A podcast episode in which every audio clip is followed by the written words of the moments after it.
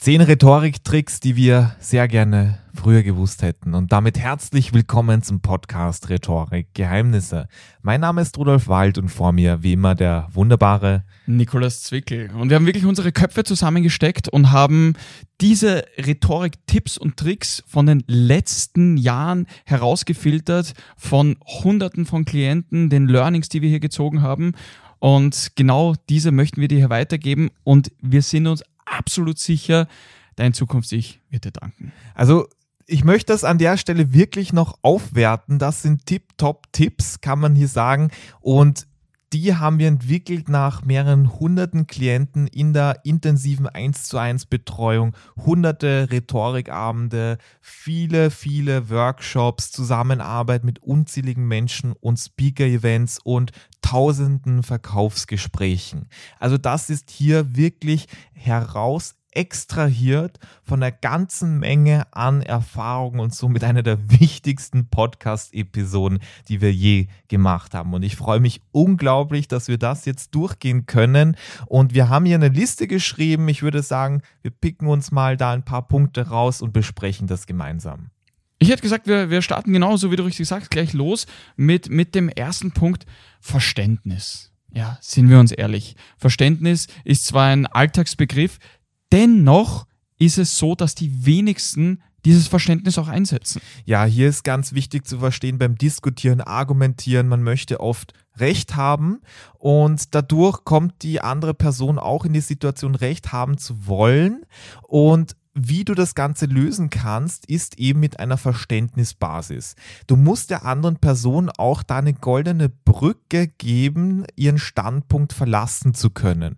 Weil wenn du da in die Situation reingehst nach dem Motto, nee, ich habe da recht 100 Prozent, ich habe es gerade nachgegoogelt, die andere Person möchte sich dann verteidigen. Aber wenn du da mit Verständnis arbeitest, wenn du sagst, hey, ich kann den Gedanken wirklich gut nachvollziehen und ich würde höchstwahrscheinlich das gleiche in der Situation denken.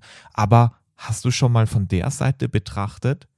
Und dieses, ich kann deinen Gedanken nachvollziehen oder ich verstehe schon, was du meinst, das bewirkt wirklich Wunder. Das ist unglaublich. Probier's mal, es macht einen riesen Instant-Effekt. Genau so ist es. Also anstatt dass die Fronten verhärtet werden, werden sie wirklich so weich wie Butter und du kannst deinen Punkt genial umsetzen. Genau, und der zweite Punkt ist relativ ähnlich und zwar ist es so, warum Konfrontationen gut sind und warum ein Streit schlecht ist. Das möchte ich mit dir besprechen und viele unsere Klienten, auch ich damals, waren sehr harmoniebedürftig, weil wir einfach gute Menschen sind.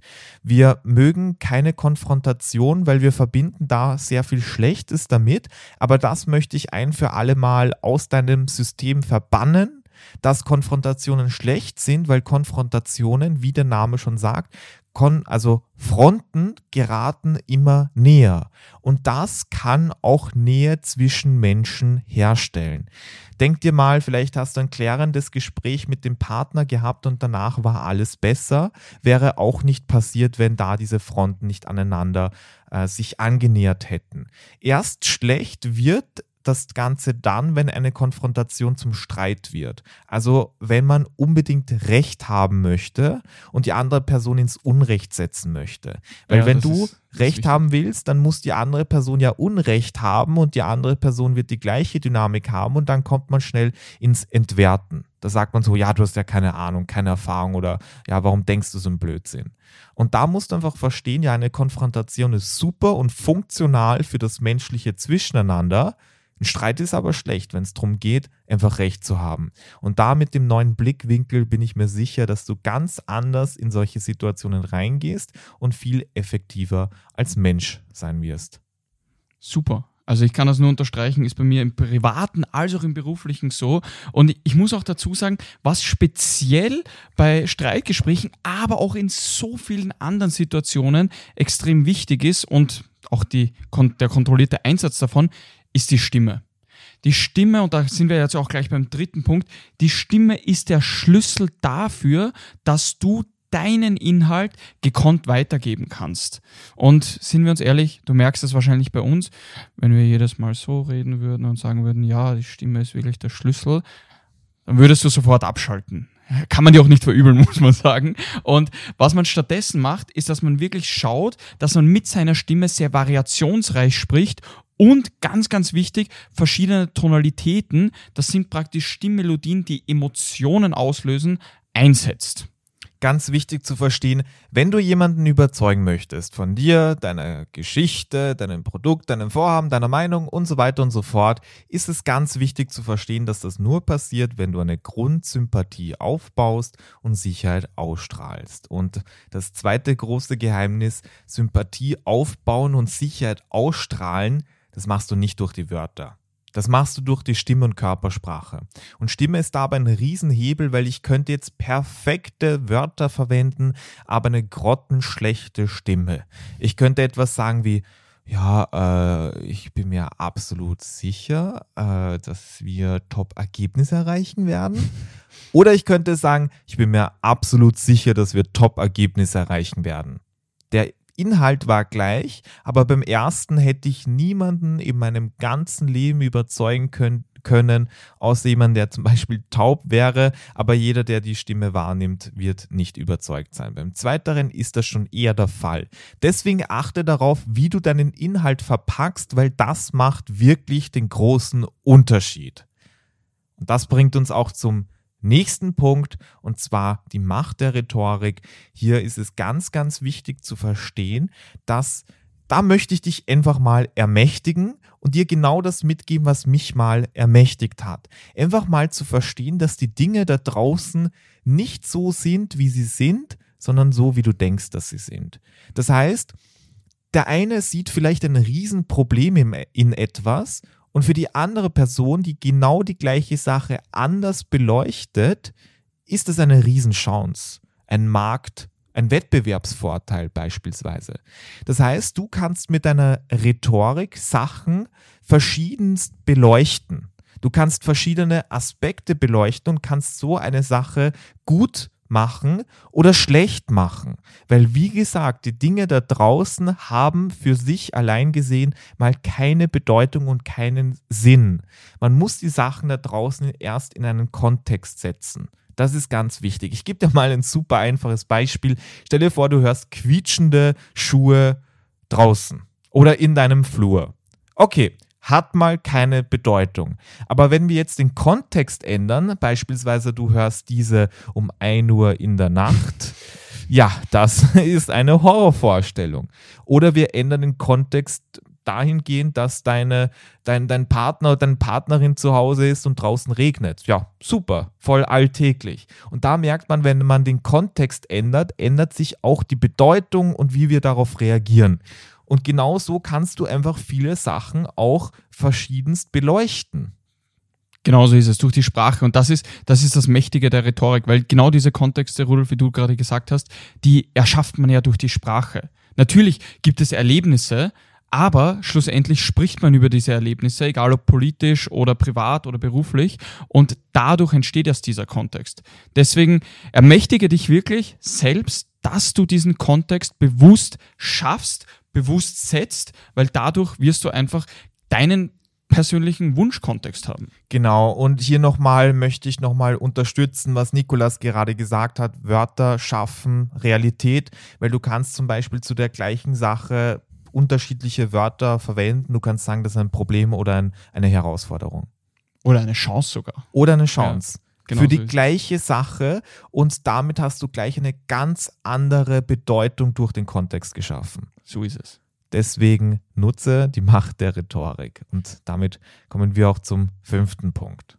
Der fünfte Punkt ist, und da muss ich dazu sagen, dass das ist mir letztens auch wieder aufgefallen. Da ist eine Kundin zu uns gekommen und sie, bevor wir auch, auch so richtig durchgestartet haben, hat sie zu uns schon gesagt, ja, ich möchte so gerne so eloquent sprechen. Sollte ich nicht dafür drei Bücher am Tag lesen, sieben Zeitschriften konsumieren? Weil ich muss ja irgendwie mein Vokabular so viel größer machen und ich muss so schauen, dass wir es, dass wir es hier in dem Sinne, dass es einfach schön klingt. Und im Endeffekt, was dadurch passiert, dass man einfach nicht authentisch ist und dass man nicht, und das ist ganz, ganz wichtig, nicht aus dem Herzen spricht. Und das soll jetzt nicht irgendwie spirituell oder ähnliches klingen, aber oft ist das einfache Wort aus dem Herzen wirklich viel, viel effektiver, weil man das dann sehr authentisch weitergibt, weil man das genauso mit der Stimme, mit der Körpersprache unterstreichen kann, anstatt dass man hier künstlich irgendwelche Fachvokabel weitergibt und das Gegenüber sich einfach nur denkt, hä, rede ich gerade mit einem Duden oder mit einem Lexikon oder was auch immer. Genau, genau. Also Aristoteles hat auch schon damals gesagt, wenn du zu hochgestochene Wörter verwendest, dann klingt oder zu poetisch sprichst, dann klingt das für deinen Zuhörer vielleicht einfach fremd. Und dadurch, dass es fremd klingt, kommt es nicht richtig an. Deswegen hier die Message, lieber das einfache Wort aus dem Herzen. Und da schauen wir uns die nächsten Punkte an. Was auch ganz wichtig ist, die Körperfront macht sympathisch. Das ist so eine ganz kleine Lektion, die deine gesamte Körpersprache verbessern wird.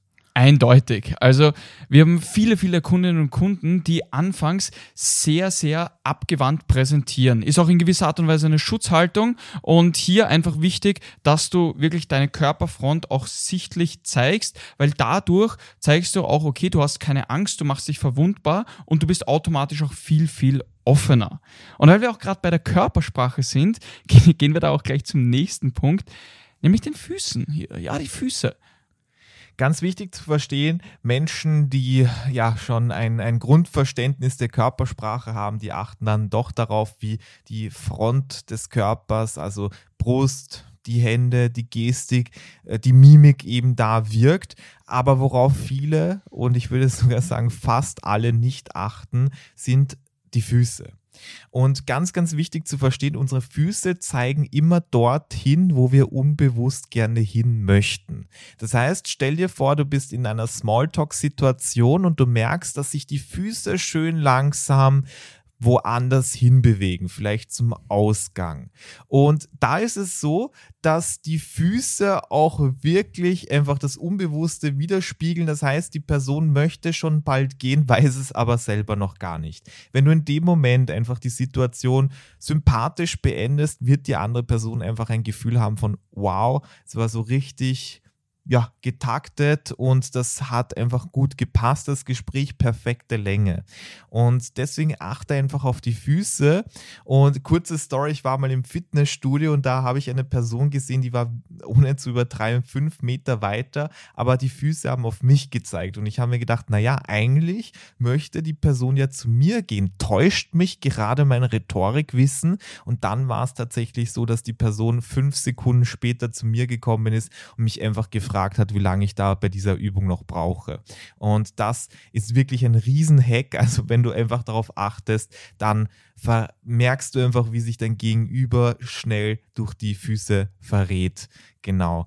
Und jetzt kommen wir zu einem weiteren Punkt und zwar zu einem psychologischen Aspekt, was man einfach mal verstehen muss. Und zwar, viele Klienten kommen zu uns, weil sie irgendwo getrieben von der Angst der Ablehnung, ja, nervös sind. Und da möchte ich dir eine ganz wichtige Sache mitgeben. Vielleicht etwas, was du nicht erwartest, und zwar du wirst sowieso abgelehnt. Also du wirst abgelehnt, wenn du dich zurückhältst und gar nichts sagst, weil dann denkt sich jemand, ja, warum sagt sie nie etwas?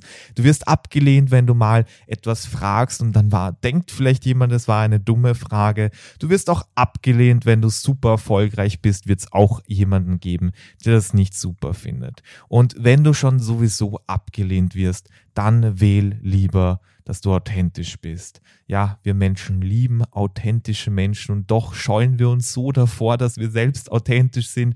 Deswegen hier mal der Input für dich. Sei lieber mal authentisch. Ich, ich glaube, da könnten wir mal auch eine gesonderte Episode dazu machen. Ich glaube, haben wir sogar schon mal. Ah, kann, kann gut sein, ja. Sehr schön. Gut, dann gehen wir gleich weiter zu dem vorletzten Punkt, nämlich ganz, ganz wichtig, Übung macht den Meister, aber wenn wir uns ehrlich sind, richtige Übung macht den Meister. Und deswegen ist es immer sehr, sehr sinnvoll, dass man sich auch hier Hilfe holt, weil oft ist es so, dass man sehr viel blinde Flecken selber hat und nicht weiß, wo man sich genau in der Rhetorik verbessern kann. Und da würden wir dir auf jeden Fall raten, nimm dir selbst einen Trainer, einen Coach, kann jetzt zum Beispiel wir sein, kann jemand anderes sein und das können wir dir einfach ans Herz legen, weil dadurch wirst du viel, viel schneller die Ergebnisse erreichen und nicht zehn Jahre noch weiter auf der Stelle herumtreten. Ja, dabei fällt mir ein Zitat ein von einem Mentaltrainer. Er hat mal gesagt, eine Gurke im Gurkenglas weiß niemals, was draußen am Etikett steht.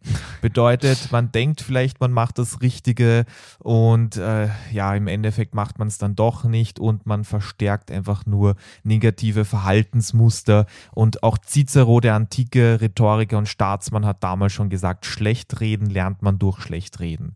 Also, wenn du da nicht bewusst jemanden hast, der dir die richtigen Schritte mitgibt, das Feedback Feedback gibt, dich in die Reflexionsphase bringt, dann wird es höchstwahrscheinlich so sein, dass du nicht einfach natürlich besser wirst. Und da, um einfach den ganzen Lernprozess möglich zu machen und auch drastisch zu verkürzen, einfach mal jemanden um Rat bitten, der das schon gemeistert hat.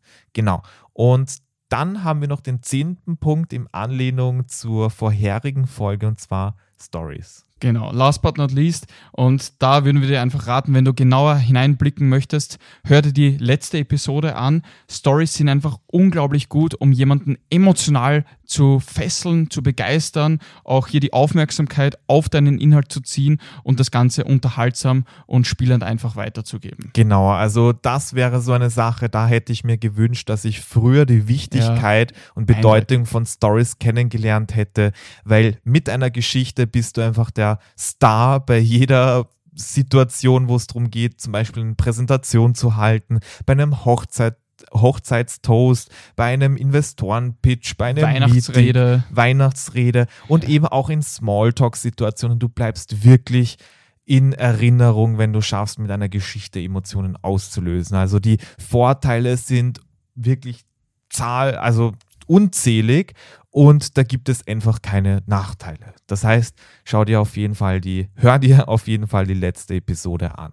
Genau. Und für dich ist ganz wichtig zu wissen, Donnerstag ist und bleibt Rhetoriktag. Das heißt, wir hören uns nächste Woche wieder und bis dahin seid lieb zueinander.